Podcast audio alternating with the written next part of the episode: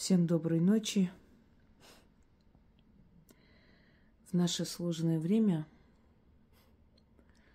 уход от реальности в мир магии во многом помогает, успокаивает душевную бурю. Понимание того, что этот мир не вечный, и мы здесь не вечны, всего лишь в гостях, чтобы оставить свое имя. И что есть другие измерения, что есть другие миры. Это все дает возможность смотреть на все философски. Легче перенести боль люди самодостаточные, они поэтому и рассуждают, рассуждают с точки зрения философии. Они смотрят э, на мир совершенно под другим углом. Не то чтобы им легче, но со временем они поднимаются над проблемами, бедствиями, потому что видят нечто большее, чем обычный человек, который живет своей повседневностью. Мы продолжаем мистику камина. Сегодня шестая часть, шестой ролик. Символическая цифра. Во-первых, хочу сказать, что те, которые хотят отправить свои мистические истории – подробно и внятно печатайте текст, именно в варианте текста, в текстовом варианте. Э, отправляйте Яне до 10 вечера в будние дни, э, не в выходные. В выходные она занята книгами, поэтому лучше постарайтесь сделать так, как удобно ей принимать смс. А я буду время от времени снимать видео и рассказывать и объяснять, что вы видели, что это было на самом деле. Если честно, это очень интересно. очень интересная серия роликов, потому что пишут вполне адекватные люди реальные истории своей жизни, в, э, в чем у нас нет ни, ни капли, ни малейшего сомнения. И мы понимаем, что помимо нашего мира столько всего существует, что мы до сих пор еще себе не объяснили.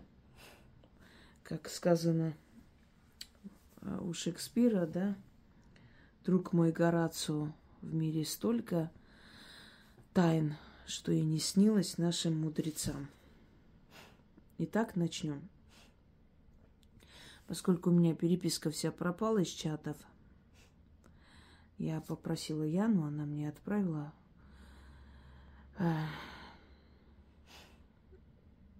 определенное количество смс, которые я еще не читала. Вот начинаем с вами сегодня, точнее продолжаем. Здравствуйте, Инга. Хотела рассказать свою мистическую историю. Правда, не пойму, сон это был или явь. Много лет назад ко мне явилась бабка. Она внешне была похожа на ту, которая была в конце русских в конце русских сказок еще говорила сказки конец. Ага. Только во всем черном. В моем сне эта баб, бабушка зашла в комнату, где спал мой муж и трехмесячный сын, и мечется воз, возле них. Я хватаю сына, начинаю бегать по квартире. Думая, что муж взрослый, большой, сильный, сам справится. Прошли сутки. Ко мне приходят и говорят, что мой муж погиб в автокатастрофе. Прошло 28 лет, как мужа нет, а я мучаюсь, что не помогла ему. И тут через 28 лет опять она, только уже у квартиры в подъезде, выглядела она уже как-то посвежее, вроде не такая.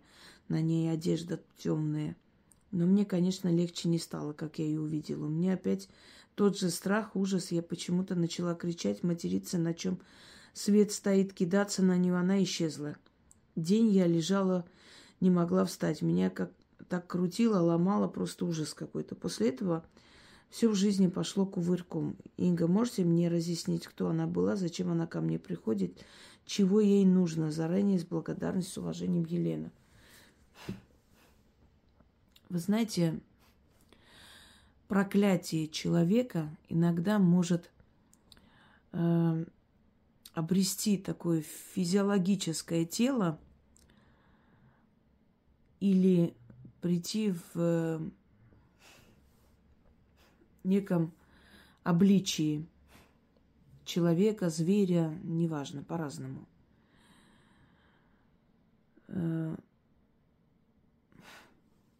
может прийти в этом э, обличии и показаться человеку. Скорее всего, у вас что-то есть, у вас забирают любимых людей. То, что вы не спасли мужа, вы знаете, это, это не совсем так. У вас муж должен был уйти. И силы понимают прекрасно, что мать первая хватает ребенка – хватает ребенка и убегает. Она просто пришла за ним, а вы интуитивно сделали, как нужно делать, и как бы, как бы каждая женщина поступила в первую очередь. Так бы и подумала. Ребенка возьму, а он сильно справится. Вы же не знали, что это его смерть. Это сама по себе не смерть пришла. Просто, просто она пришла, показала, кто следующий уйдет. Если она является снова, и она пытается зайти в дом, в квартиру, она однажды зайдет туда. И на сей раз опять вы увидите своих близких, родных, может, внука, сноху. Может, схватите внука, подумав, что сноха и сын сильно исправятся с ней, и кто-нибудь из них уйдет следующий. Это некое проклятие, которое с вами живет. И она время от времени усиливается и приходит. Вот вы сами говорите, она помолодела. Конечно, она помолодела. Она забрала жизнь вашего мужа, его энергию. И ваши слезы столько лет. И за счет этого она усилилась. Она уже пришла за новой жертвой. Это проклятие. И Проклятие – это некая темная сила, направленная в семью или в род человека для определенных наказаний, целей и так далее. И вот она пришла за своей новой жертвой. И ее надо остановить. Это проклятие она опять придет, придет и однажды зайдет в дом. То, что вам стало плохо, тоже неудивительно, потому что темные духи, они забирают энергию человека. Она забрала энергию через этот страх и прочее. Убрать надо ее. И желательно быстро. Это опасно.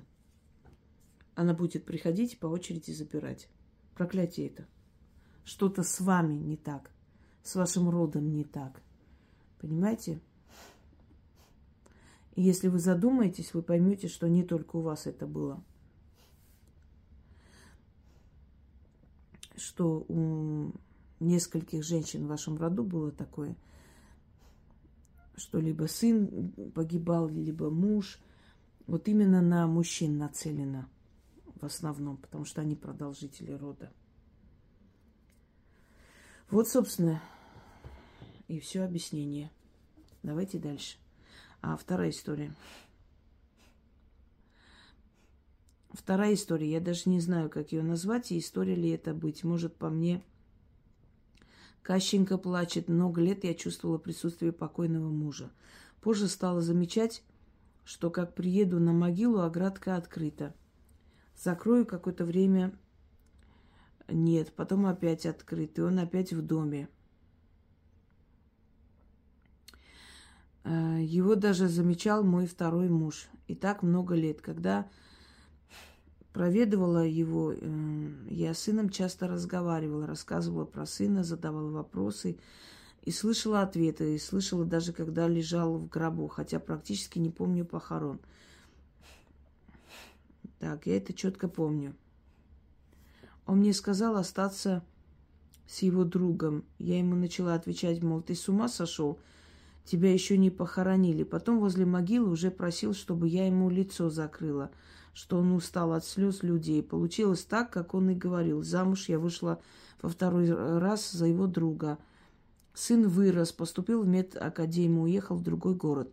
Был родительский день, я, соответственно, приехала к нему, зашла в, в оградку и чувствую пусто. И опять продолжил разговор, и все-таки услышала его. Мне сказал, что теперь его очередь смотреть за сыном.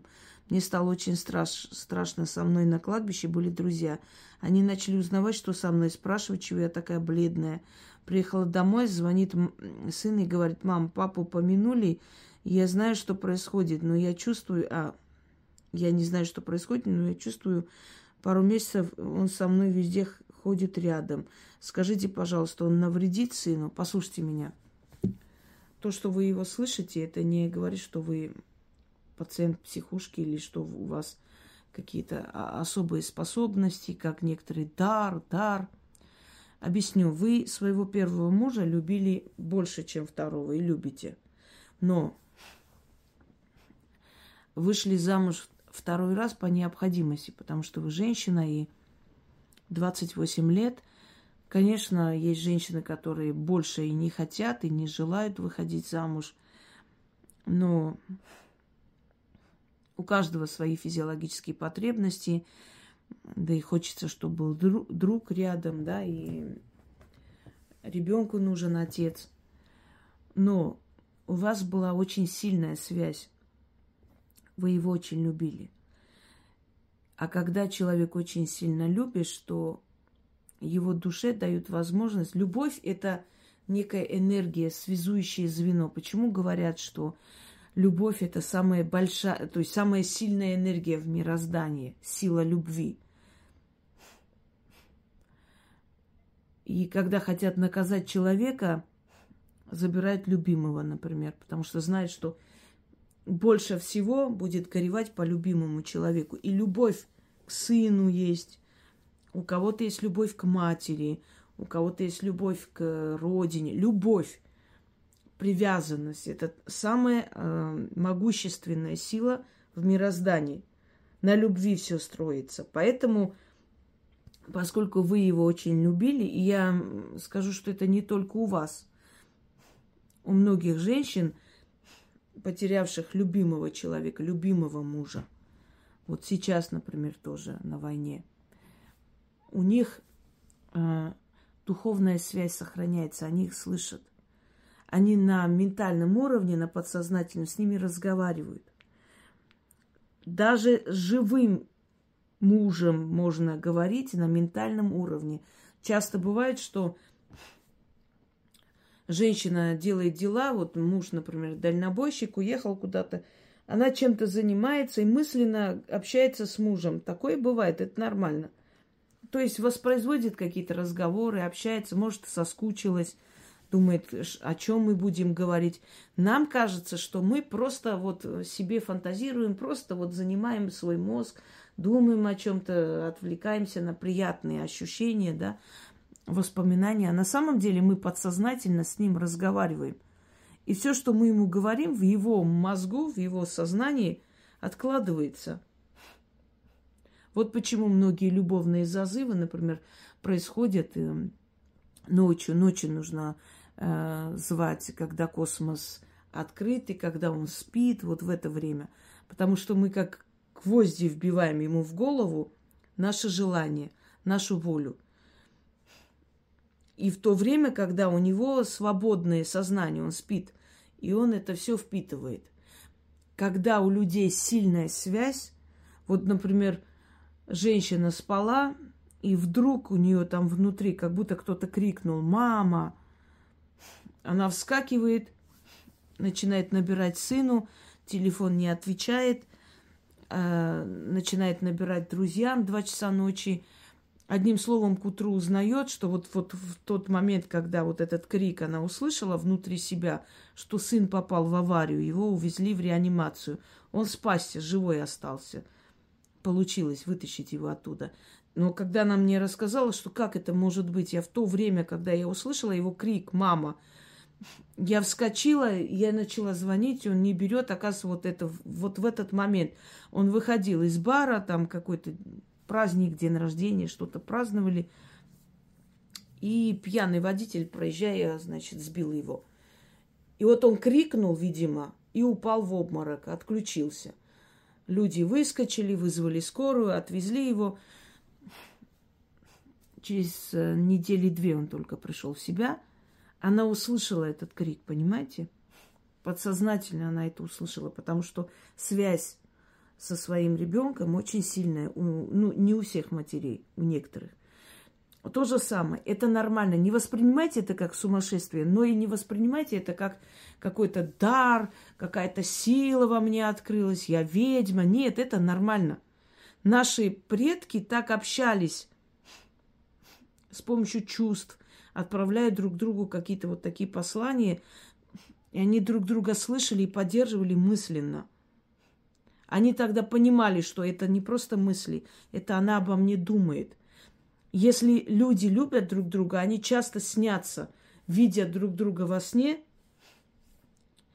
э, а потом, когда рассказывают сон, у них практически один и тот же сон. Связь сильная. Когда Э, Екатерина Великая умерла ночью. Э, Павлу, ее сыну и супруге его, Мария, Марии, как там, Федоровне, да, Мария Федоровна, по-моему, или Александра Федоровна. Нет, Мария Федоровна. Ей, ей и ему приснился один и тот же сон.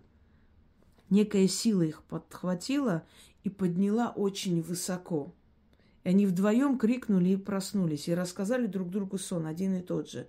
И буквально за полчаса пришел гонец, который сказал, что великая императрица скончалась. То есть власть перешла им, их подняли, показали, понимаете? Сильная связь. Они любили друг друга, невзирая на какие-то проблемы, на то, что у него любовницы были и так далее, неважно. У них была любовь. И вот они почувствовали одно и то же событие вместе. Так что насчет Кащенко забудьте, это нормально. Что сказал вам муж? Он хотел, чтобы вы не остались одни. Он за вас переживал, поэтому он сказал, что выходи за него. Или он увидел там, что вы выйдете за него. Мы не можем сейчас гадать. Далее. Вот, э, смотрите, вы сказали, то есть подтвердили те слова, которые я вам сказала только что. А я вам сказала, что вот эта бабка в черном, она не просто так приходит. И как-нибудь она придет за другим мужчиной. Вот, собственно, вы сами ответили на свой вопрос и, и мои слова подтвердили. Теперь Почему он так сказал? Наши близкие и родные не могут, точнее, не всегда им разрешено открывать все тайны Вселенной, иначе бы ушедшие пришли и просто нам все рассказали от и до, что будет, как быть, что делать, кому идти, как поступать. Этого нельзя делать, потому что каждый человек должен пройти свою долю ошибок, недочетов, да, он сам должен идти своей цели, и, собственно говоря, так надо. Но что делать э, нашим близким и родным, когда они хотят нас предупредить о чем-либо? Так предупредить, чтобы мы насторожились и обратили на это внимание. Напугать нас. И он вас напугал. Не потому, что он хочет э, вредить своему сыну, не потому, что он хочет, чтобы сын умер или ему так хочется. Нет. А как ему предупредить э, вас? Как сказать, что обрати на это внимание, что нашему сыну грозит беда. Вот он и сказал, я буду присматривать за ним, чтобы вы испугались и приняли меры. вот, как я сказала вначале, у вас какая-то проблема, связанная с родом. Не просто так эта черная женщина приходит. И видите, я попала в точку, собственно, как обычно бывает. Это надо остановить, пока не поздно. Потом дойдет дело и до внука. Далее. Здравствуйте, уважаемая Инга и Яночка. Хочу поделиться мистикой. Живу я со своим внуком. Дочь умерла. В 2021 году по 2023 год со мной происходит непонятное, что я получаю физические удары, когда ложусь спать. По плечам, по ногам, иногда по голове. Но сильные удары после чисток. Например, была чистка в прямом эфире, меня дернули за ноги. Так что меня подбросило на кровати. Щит ужаса, тоже удар – я начала понимать, что этому суще- существу чистки причиняет боль. В ухо я иногда слышу треск, понимаю, что некто что-то говорит. Ночью проснулась на табуретке, кто-то смотрит зло. А, это она запятую не поставила. Ночью проснулась, а на табуретке кто-то сидит. Э, сделала изгнать злой дух от неупокойной душ, души не помогает. В 2023 году в мае я днем начала вздрагивать, что кто-то сидит в кресле, снится сон. Мужчина обнимает меня, но отходит и стоит возле кровати и говорит, когда мы поженимся, я знаю, что некая сила Инги меня защищает. Так вижу во сне за мной женщина, она гонит эту сущность. В 2022 году услышала голос, я уйду. Еще на кухне на линолеуме красные пятна не оттираются. Потом сходят просить, если что-то так не так написал, я адекватный человек э, и так далее. Работаю главным бухгалтер, бухгалтером, благодаря Инге сохранила работу, получаю пенсию. Так, вот послушайте меня, вы не написали свое имя, ну да ладно.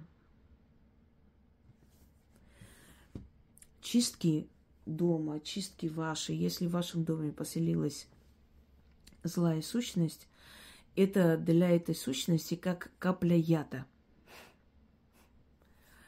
Поэтому, когда вы делаете чистки или дом, пространство очищаете, этой сущности это ужасно не нравится. Попробуйте провести несколько ночей, изгнать голосом ведьмы, тем более, что он сказал, я уйду, значит, он чувствует, что ему там некомфортно. Это первое.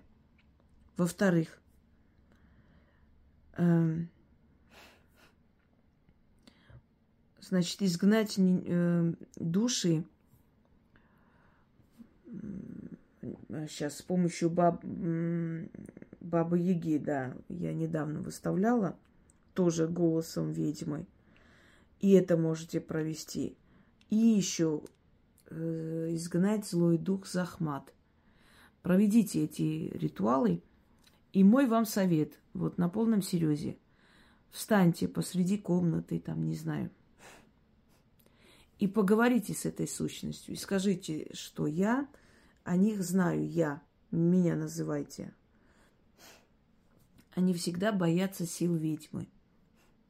Когда они чувствуют, что о них узнали, их могут изгнать оттуда, они начинают торопиться оттуда уходить. Были самые разные случаи, были очень страшные случаи, были очень э, трагичные случаи, когда он терроризировал просто вот. Э, бывало, что дети баловались, кого-то вызвали, потом он просто поселился и не собирался уходить никуда. И он ушел. Вы стойте, делайте это вечером, не ночью ну, ближе к вечеру. Стойте там, где нет острых предметов, спрячьте все острые предметы, все, что может на вас лететь. А лететь на вас может, потому что они очень опасные. Духи, они не хотят уходить, они питаются вашими страхами, они питаются вашей энергией, здоровьем и так далее. И начните говорить. И скажите ему о том, что вы о нем рассказали мне. И если он не уйдет отсюда добровольно, то я к ней обращусь, и она сама тебя изгонит, тогда будет больнее и страшнее. Уходи добровольно сейчас сам. В приказном тоне, без оскорблений, без мата, но ну вот видите, активизируется кто-то. Идите отсюда, не мешайте мне. Говорите в приказном тоне. И включайте те э, работы, которые я вам сказала, несколько вечеров или ночей к ряду. Я думаю, что после этого он вас покинет. Начнем дальше. Точнее, продолжим. Извиняюсь, у меня немножко обострилось.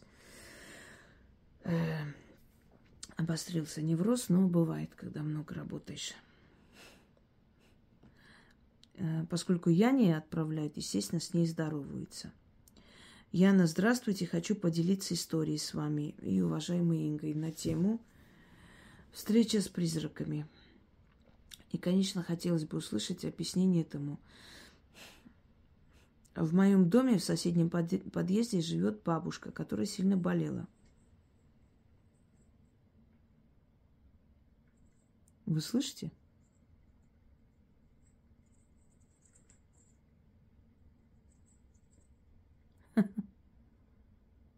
Сейчас я кое-что сделаю и продолжим.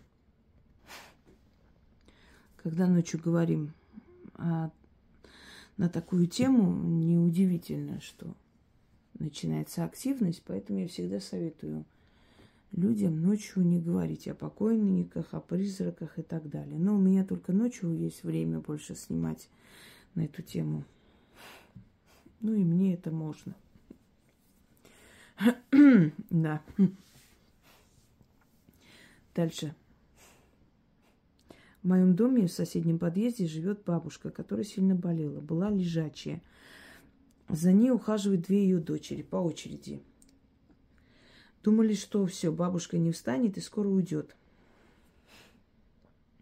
Но она выздоровела и встала спустя примерно год. После бабушки перестала совсем подходить к окнам а после бабушка перестала совсем подходить к окнам и балкону, рассказывать своим дочерям, что из шкафа, типа серванта, из двери, зеркалами в расположении треугольным выходят какие-то люди, незнакомые ей. Видит она их постоянно. Ну, Рыжик, вот не мешай мне, Рыж, не мешай. Вот так лежит. А, так.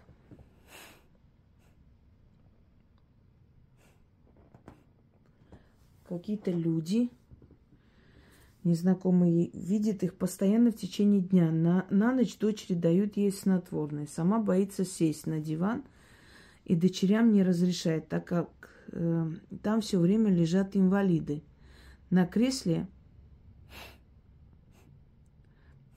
сидит женщина с ребенком, садиться на него нельзя. Какие-то мужчины, которые ходят на работу и после достают из ямы, которая находится под порогом балконной, балконной двери, свои спальные принадлежности и ложатся спать, расстелив на полу.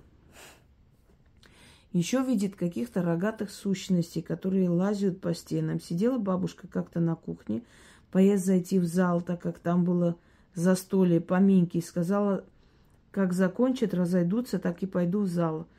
А как я могу им мешать? Также видеть своего брата, который умер 37 лет назад. Часто приходит, сидит на кресле. Также э, приходит все день рождения, чтобы его поздравили. Свой день рождения, да. Некоторых она боится, так как говорит, что они с ней, к ней пристают, те, что с костылями. Женщина с ребенком периодически спрашивает у бабушки, когда придет ее дочь. Над этой бабушкой э, в квартире выше живет еще одна бабушка, около 90 лет. За ней тоже ухаживает дочь. Как только дочь уходит от бабушки, та начинает стучать в окна, в стены по батареям, кричит, что она горит, чтобы вызвали пожарных. Или что она заперта в клетке, зовет на помощь. Выбрасывает из окна продукты, из холодильника, овощи, пакеты с молоком, конфеты, какие-то записки. В общем, ведет себя очень и очень странно У этой второй бабушки года два назад умер муж. С тех пор все началось. Не знаю, есть ли связь история обеих бабушек, но мне кажется, есть ли э, этому объяснение. Что можно сделать в такой ситуации, нужно ли? А возможно, это просто старость и так далее. Заранее благодарю. Я вам хочу сказать, что когда человек должен уйти, вот приходит срок, а его упорно держат в этом мире – После его возвращения он начинает видеть мир совсем по-другому. Одно дело, когда молодой человек разбился в аварии, но вот чудом остался в живых, и его собирали по кускам, приклеили, восстановили, вернули к жизни, и он начинает совсем по-другому смотреть на жизнь, на мир, потому что он уже был там, он уже видел это все, да, между мирами находился и вернулся – он мудрее, он э, более такой глубокий человек становится. Он поднялся над повседневными проблемами, вот над всякой мелочью. Другое дело, когда старые люди должны уйти, а их просто вот таким упорством останавливают, не дают уходить. И когда они возвращаются, они э, подсознание, они уже между мирами. Что с первой бабушкой происходит? Она видит мир мертвых. Она практически находится там. Но по своему опыту я вам скажу следующее, что те люди, которые к концу жизни вот так мучаются, боятся, видят мертвых и прочее, они, как правило, жили не очень хорошей жизнью. То есть они натворили очень много нехорошего в жизни – и им не дают легко уйти. У них ужасающий страх. У них страх, потому что они видят недобрых духов, не самых лучших. То есть у них нет вот этого радужного представления о потустороннем мире, поэтому они спокойны, знают, что после смерти все будет хорошо, вот там их ждут, там красиво, все. Например, моя прабабушка перед смертью говорила, что видит своего сына, дочь, которых она потеряла, что она видит их э, в таком ромашковом поле, они такие красивые, зовут ее. Ну, это буквально несколько недель, потом она ушла.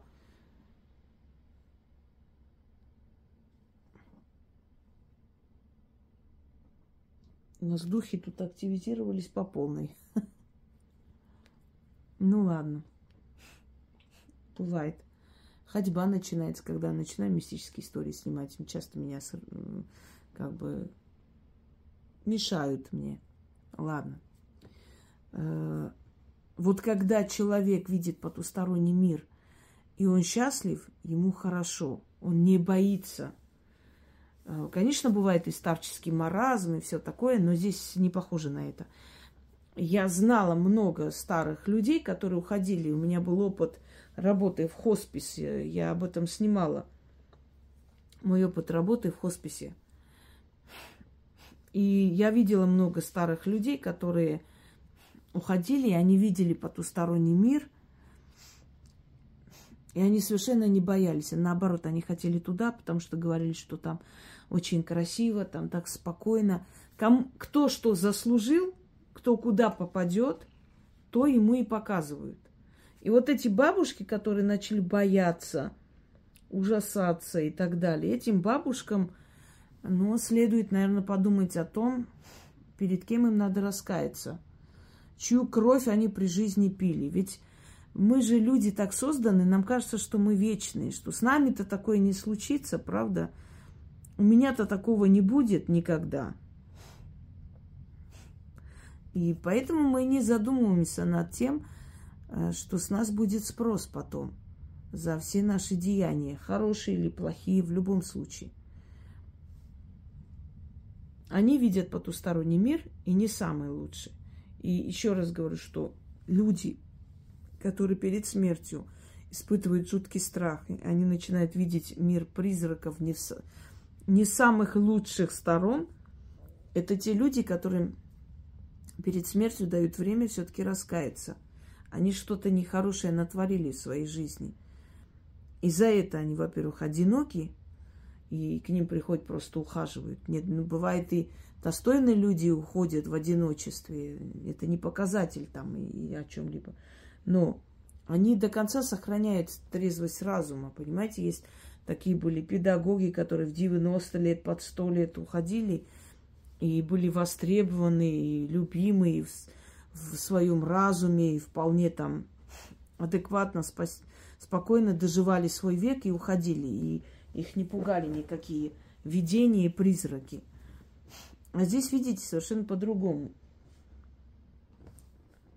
Нехорошую жизнь вели эти женщины. Поэтому они к концу жизни видят мир духов, э, скажем так, темную сторону того мира духов, куда они уйдут. Поэтому у них и страх. Мрачную сторону видят. Знают они. Знаете такое, знает кошка, чье мясо съела. Дальше.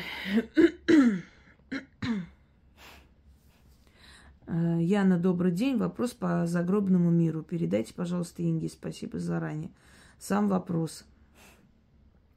Добрый день, уважаемая Инга. Мой вопрос связан с родом. Если я правильно поняла, многие души в этом мире окажутся среди душ своего рода. Вот здесь мне не совсем понятно, что считается родом.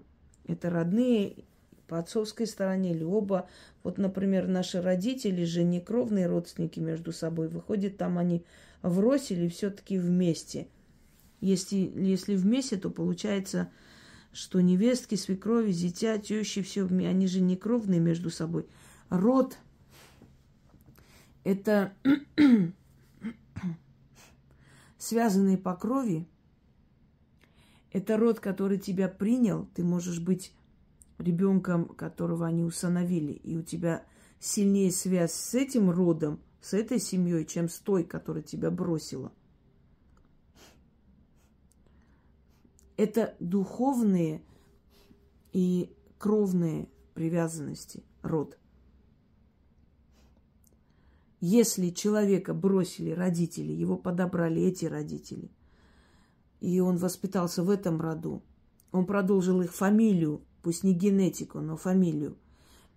Э, и потом этот человек уйдет в мир иной, он уйдет к тому роду, который ему покровительствовал, а не к тому, который его бросил. Если сноху приняли, любили, и она после своей смерти будет иметь возможность самой выбирать, с каким родом ему лучше быть. Может быть, у него с родственниками были отвратительные отношения, а вот семья мужа приняла, любила и хорошо относилась. Так никто ее насильно не отправит к тем душам, которые и при жизни ее не любили, и после смерти не, не собирается принимать. Имеется в виду, что пойдет к своему роду, это не значит, что его насильно запихнут туда, вот любишь их, не любишь, а ты будешь вот рядом с ними. Нет. Это означает, что человек там имеет привилегию, если он достойно прожил свою жизнь, если он не нарушил вселенские законы, или если нарушил, но у него на это есть оправдание, по крайней мере, он сделал добра больше, чем зла, он сам выберет, но при желании человек может уйти к своему роду, в свое родовое древо и присоединиться с духами, с душами своего рода.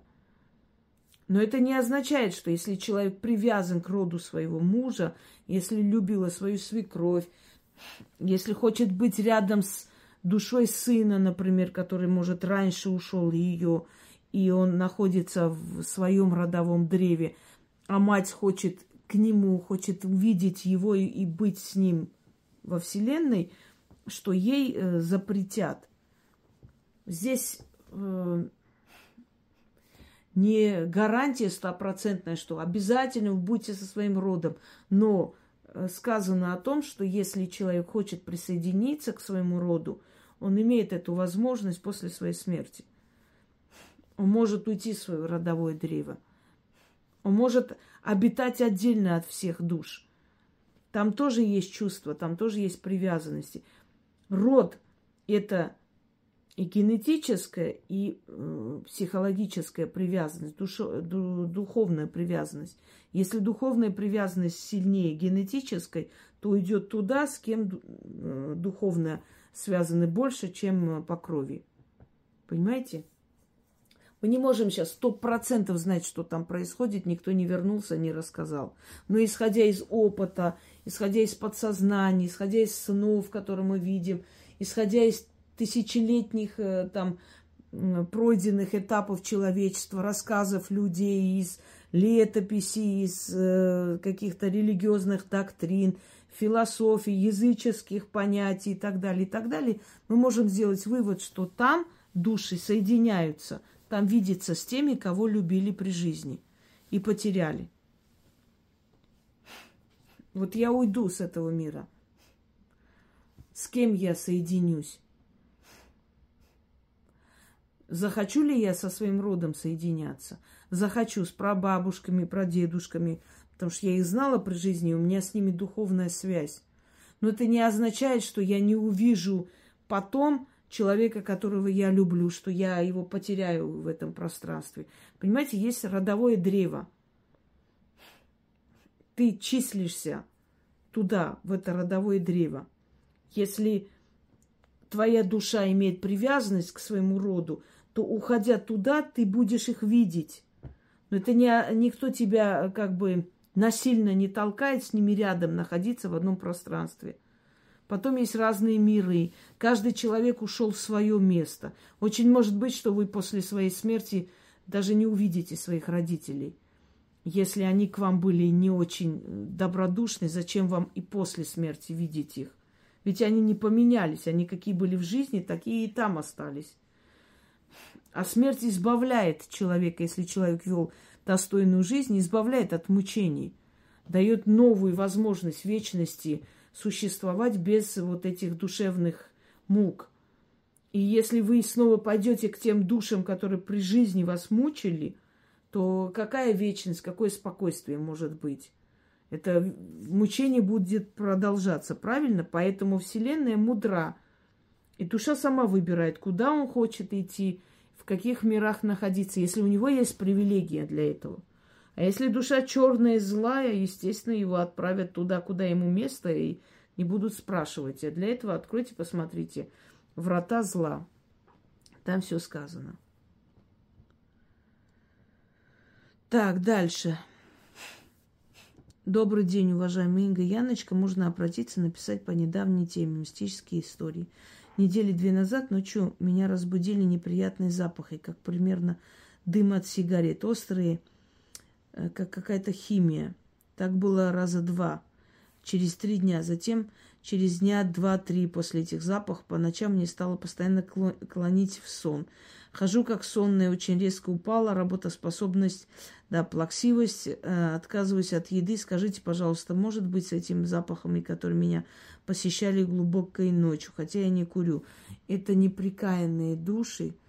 Как-то вы их притащили к себе. Не могу я вам сейчас вот сто процентов сказать, но скорее всего вы часто проходите по тем местам, где рядом либо морг, либо, может быть, старое кладбище было разоренное когда-то. А, вы притащили эти души к себе домой. И они у вас забирают вашу силу. Поэтому у вас работоспособность упала и так далее.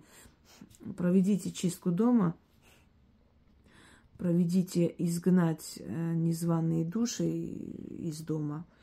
Можете провести изгнать голосом ведьмы. Я рекомендую много кому, потому что это самый легкий вариант их изгнать. Ничего не делая, не прилагая усилий.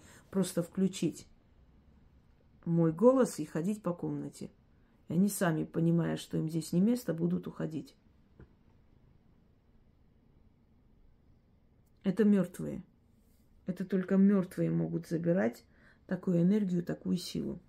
Если у вас есть ощущение, что иногда прям в жар кидает, и что вы начали видеть какие-то сны, в этих снах вы в роли кого-то, что-то в вашей жизни происходит, это говорит о том, что они просто внедряются в ваше подсознание и показывают свою жизнь, что они пережили. Э, далее, если вы начали вас не часто говорить, мертвые говорят. Человек, который вас не часто говорит, э, он становится такой некой антенной, через которую мертвый мир просто подает свои сигналы. Это они говорят, они пытаются что-то передать. Поэтому нечто невнятное выходит постоянно от человека. Он постоянно по ночам говорит. И в итоге потом э, люди замечают, что он начинает рано стареть, что он э, уставший, что у него ничего в жизни не получается. Почему у нас в жизни начинаются проблемы, когда у человека э, сила жизни в порядке, ну вот это вот ресурсное состояние, как это модное слово, ресурс.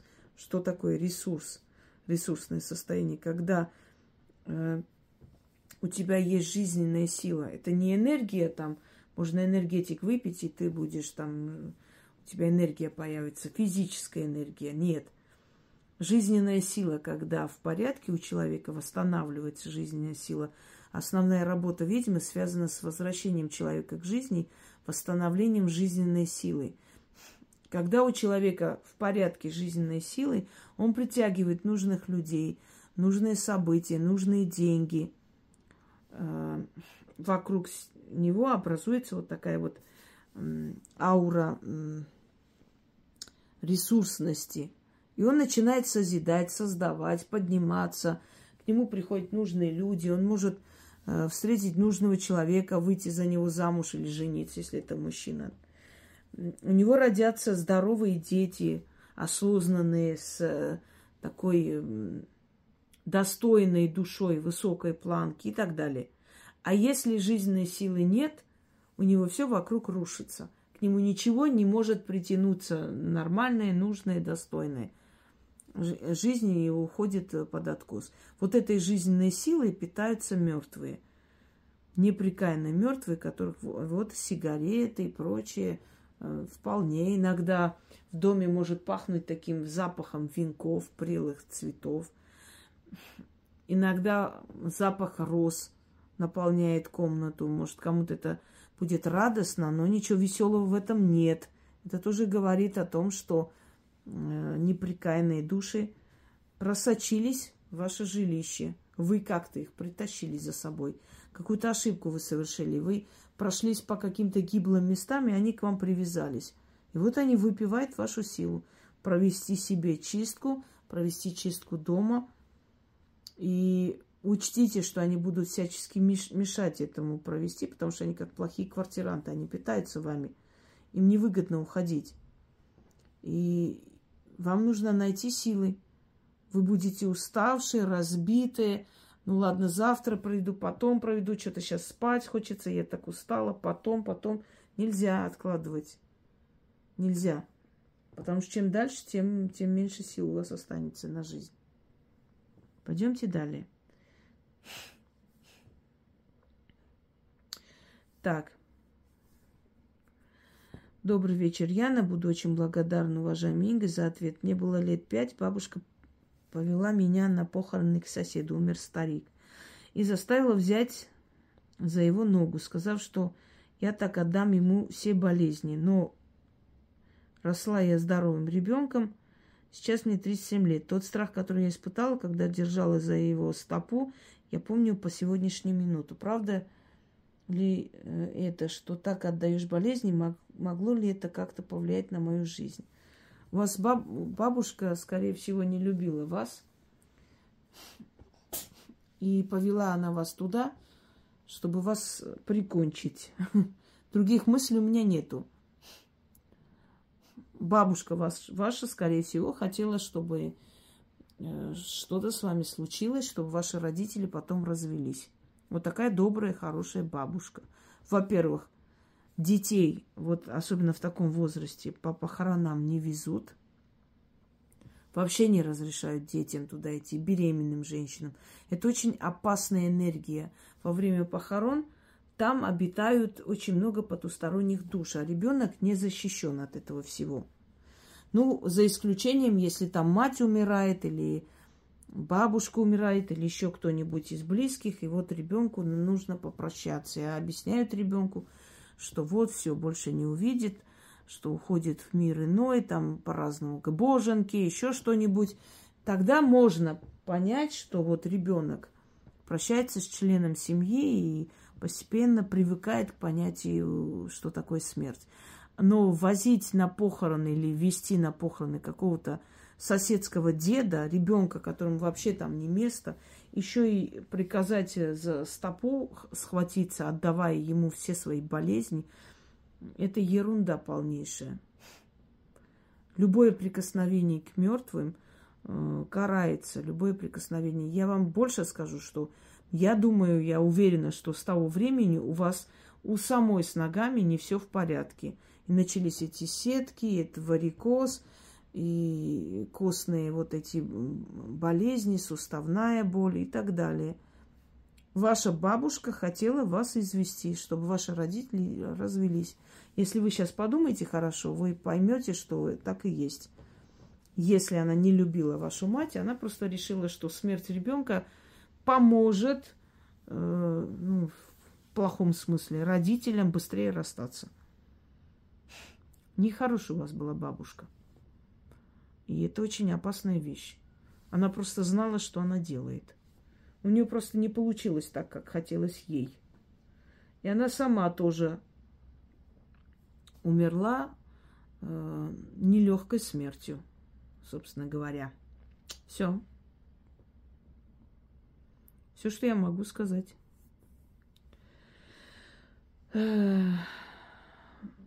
Здравствуйте, Яна. У меня вопрос о мире мертвых. Вы разрешили писать на WhatsApp. Уважаемый скажите, пожалуйста, что ждет после смерти душевно больного человека, если он совершит суицид? Заслуживает ли он прощения? Да потому что он не очень понимает, что он делает. Вообще душевно больному человеку очень многое прощается, потому что его разум не дружит с душой. Но это не означает, что после смерти он тоже будет душевно больным. Понимаете, если приходит душа в этот мир, и ему нужно здоровое тело, но если не здоровое тело, хотя бы здоровый мозг, чтобы внедрить в этот мозг разум, потому что разум – это не мозговая деятельность, разум это как раз деятельность души. Ум Ра, опять же напомню это слово. Ум, данный от Ра, да, верховного божества, от света. Вот чтобы внедрить туда разум, ему нужен здоровый мозг. Если здорового мозга нет, душа не может взаимодействовать с миром и не раскрывает свой потенциал.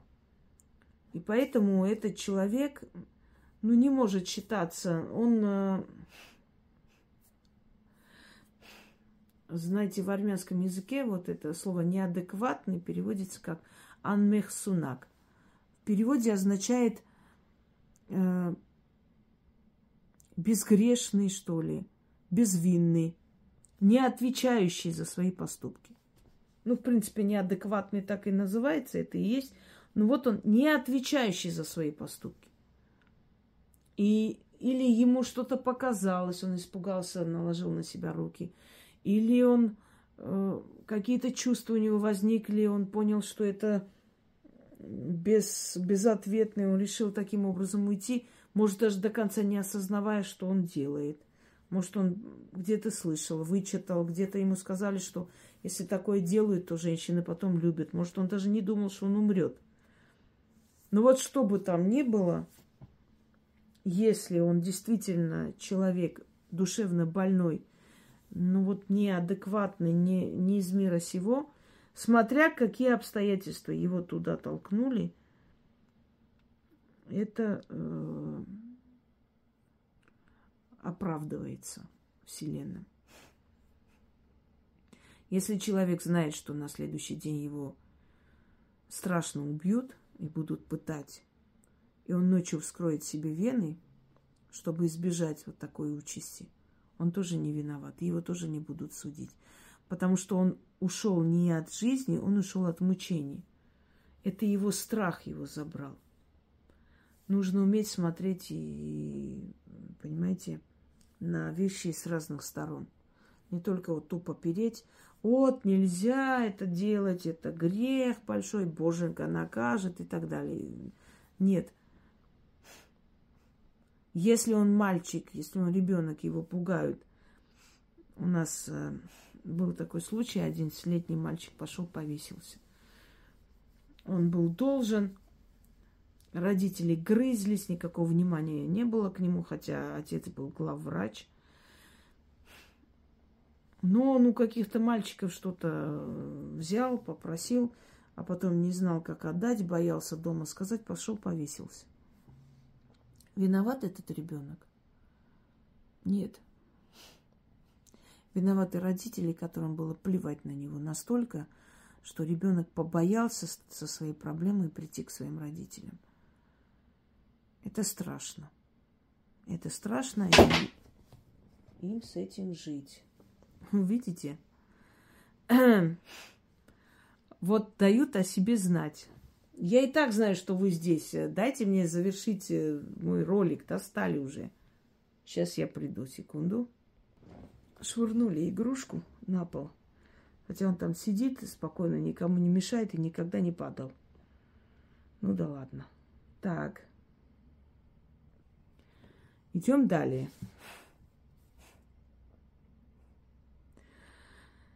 Э, здравствуйте, уважаемый Инга. Прослушал интересный ролик за рекой Стикс. Часть первая. Возникло два вопроса. Как обходятся там с душами после эвтаназии и с душами тех, кто ее проводит. Она ведь разрешена в некоторых государствах. Нормально относится. Послушайте меня. Люди, которые проводят процедуру эвтаназии, они не убийцы, они не ходят, не ищут кого бы убить. И у них нет корыстных целей.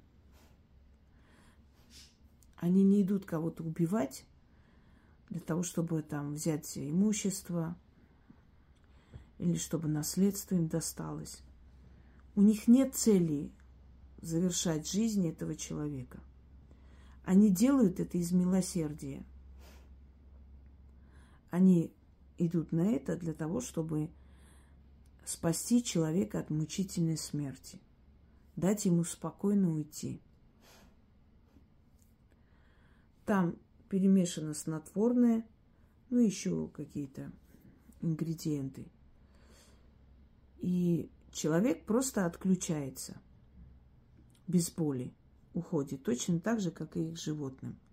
Кстати, если вы животных отдаете на усыпление, будьте всегда рядом с ними.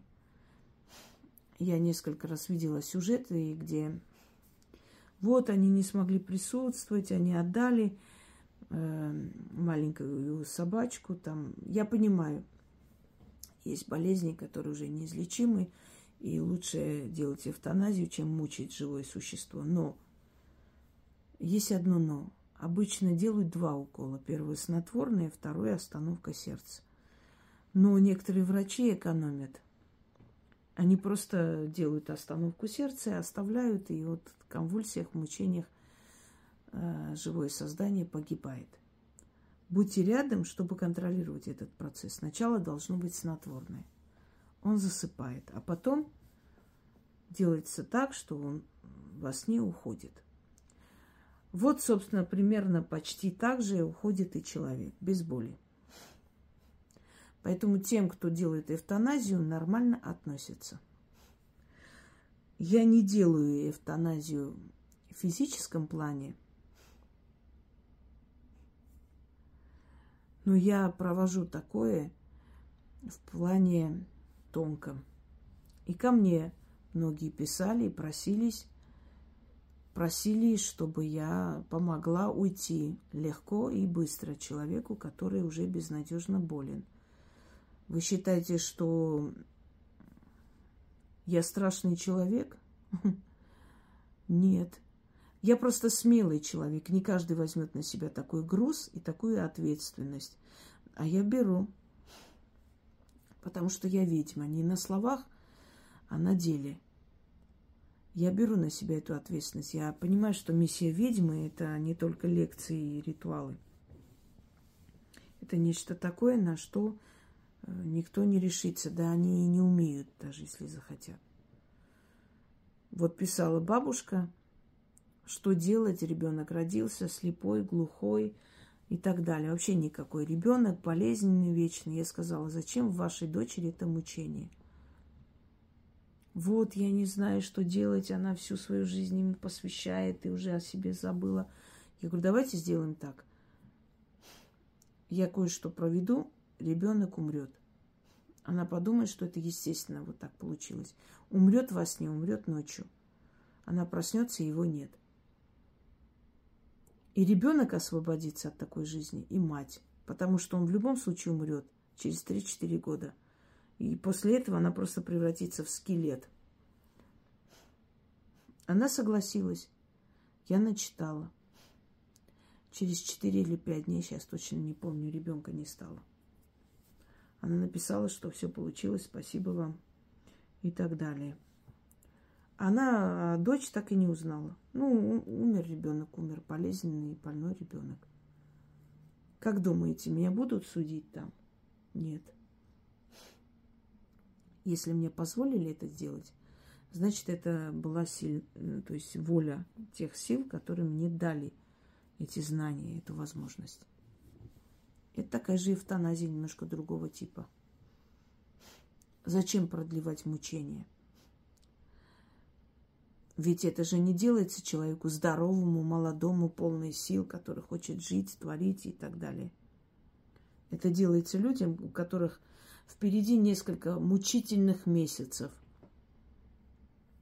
И человек говорит, я хочу идти достойно, я не хочу ждать того дня, когда я вот не смогу не разговаривать, я буду под себя ходить, и меня будет поднимать и класть обратно. Я не хочу так. Я не хочу так недостойно уйти. А мое тело я не могу контролировать и управлять им не могу. Тело само диктует. Тело умирает, оно больное. И я хочу уйти достойно. Я хочу собрать своих друзей, посидеть, поговорить, поболтать, э, со всеми попрощаться, красиво одеться, искупаться, привести себя в порядок, одеть там новые одежды, в котором я буду там лежать в этом гробу. И все, и попросить сделать мне последнее. И уйти, достойно уйти. Имеет право человек на это? Да. А что делать? Дать человеку, пусть он сам ведет себе. Он не сможет, он, он не так сделает, потом будет уходить в огонь еще хуже. Конечно, нужен профессионал, который в этом деле поможет. Если такое сделает человек 20 лет, с него спросят и очень строго. Потому что ему дали жизнь, он должен был что-то делать, для чего-то пришел в этот мир – по крайней мере, должен был оставить наследство, укрепить свой род. Но когда это делает человек безнадежно больной, которому вот-вот, ну, хочет все подготовить и по своей воле уйти в то время, когда он готов. Я считаю, это очень правильно. Это очень правильное решение. Каждый имеет право не только на жизнь, он имеет право на достойную смерть. Все. Ответила на ваш вопрос. Давайте дальше.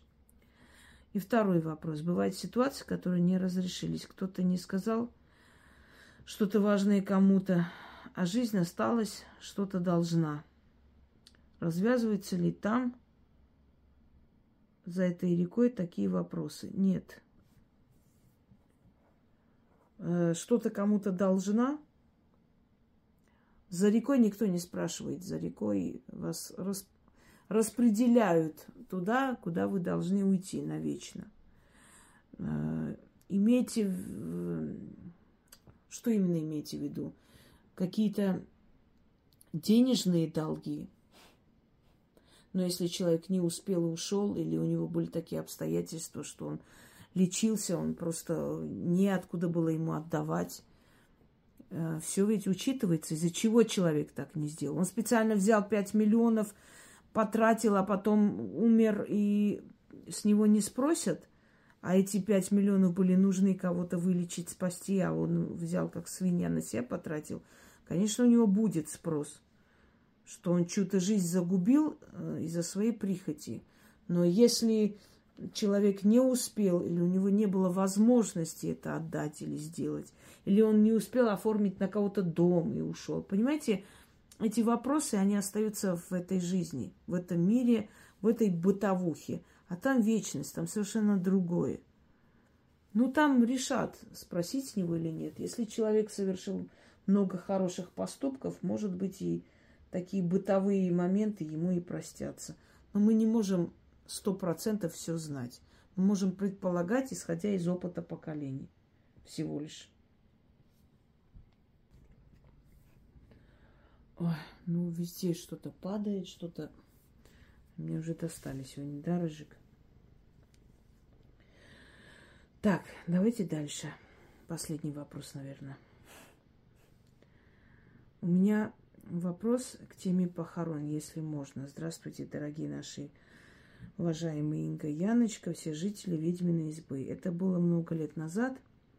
Я пару лет как вышла замуж, родила сына, умер мой дедушка, которого я очень любила. И он меня. Так как это было начало 90-х, то гроб у него был самым простым, оббит простой черной тканью и все. Когда я пришла, то дедушку уже обмыла женщина, которая все всегда, все всегда звали в таких случаях. Он был одет и лежал в гробу. Увидев его, мне показалось, что гроб такой мрачный, без кружев, без каких-либо излишеств, так как я всегда любила шить, то, пошарив в своих швейных запасах, нашла белое кружево в несколько метров – это было куплено когда-то еще не использовано. Так вот, я взяла его иголку с ниткой и, обходя вокруг гроб с лежачим там моим дедом, обшила край вручную этим кружевом. Мне так хотелось хоть как-то этим кружевом убрать ту мрачность и сделать напоследок дедушке красивый его уход в другой мир. Тогда мне было всего двадцать, а в последнее время мне часто стали сниться мои умершие родственники по очереди, дедушка в том числе. Почему-то вспомнила этот случай, стала переживать. Может быть, нельзя было все это делать. Скажите, пожалуйста, как это могло повлиять на меня или мою семью? Ну, вы интересные, конечно. Вижу гроб, он какой-то сильно мрачный. Возьму-ка я бантики приклею, чтобы было весело. Ну, молодость, что сказать. Гроб он и должен быть мрачный, ведь это же не праздник, это уход человека навеки, он умер, ушел. Естественно, там мрачные краски должны быть. Было бы очень удивительно, если бы гроб был с загогулинами и с музыкальным сопровождением. Ну да ладно, ну вот вы так захотели. Нет, если вам снятся ваши умершие родственники – Обычно они снятся какой-то перемене в жизни. Вы послушайте, что они хотят вам сказать. А лучше возьмите их фотографию, задайте вопросы им, что они хотят вам сказать, почему приходят. Положите под э, подушку, ложитесь спать, и они придут к вам ночью и объяснять, почему они являются. Я лично не вижу ничего страшного, и никак это не могло повлиять на вашу семью. Потому что умершие, которые нам родные, близкие, нас любили при жизни, они после смерти нас любят и никак нам вредить не желают. Если даже мы что-то не так себя повели, поверьте мне. Так что забудьте об этом, выкиньте из головы и не бойтесь этого. Но кружевной гроб, конечно, это очень интересный момент. Ничего, они такого страшного вам не говорят. Еще раз говорю, Задайте им вопрос, возьмите их фотографии, положите под подушку и ложитесь спать. И они ночью придут и вам ответят, зачем они приходят. Я думаю, они просто хотят что-то сказать, предупредить. Быть может, хотят сказать, что вы правильно все делаете, что вы молодец. Мало ли, что они хотят сказать. Это такие же родные люди, как были при жизни. Просто сейчас они ушедшие. Да, еще один, наверное, прочитаем. Э, это вопрос к книге на тему загробного мира. Благодарю вас, уважаемый Инга. Меня мучит вопрос, на каком языке общаются души после смерти? И общаются ли они вообще между собой словесно? Понимают ли они русский или другие языки, на которых к ним обращаются? Например, как святой Сайбаба из Ширди, Индии, понимает наше обращение к нему на русском языке. Или, например, как фортуна нас понимает, когда мы обращаемся к ней по-русски. Значит, наши земные языки в нашем мире, они звучат как речь. Но в мире потустороннем, в другом измерении, у каждого слова есть своя энергия. Они распознают их. Вот, знаете, вы обращаетесь, они не воспринимают это, например, дай мне, вот вы по-русски сказали, помоги мне, сделай, пожалуйста, для меня это и так далее. Они воспринимают ваше, ваше внутреннее вот это вот обращение. То есть вы же в мыслях сначала формулируете это обращение, вот вы читаете что-нибудь, это у вас подсознание рождается слово, потом выходит через речевые обороты. Вот точно так же духи. Они видят, что вы хотите. Они понимают все языки, если уж на то пошло. Потому что эти все языки имеют общий корень. И эти все языки существуют в мироздании, в пространстве. Они просто это понимают и понимают по-другому. На подсознательном уровне они вас слышат, что вы хотите. Вы можете говорить на каком угодно языке. Вообще не имеет значения. Человек может быть корнями, например, из одного народа, но всю свою жизнь говорил, думает даже и знает только русский язык. Вот он обращается к своему роду на, на русском языке, потому что он на этом только разговаривает. Слышит его род, который, может, никогда не слышал русский язык? Конечно, да. Они слышат э, не речь человеческую, они понимают, у них есть определенные передачи информации, вот мысли, формы, как хотите. Вот как вот животные понимают друг друга, грубый пример. Они передают друг другу вот свои желания, каким-то образом они осознают, понимают. Они друг другу не говорят, пошли кушать.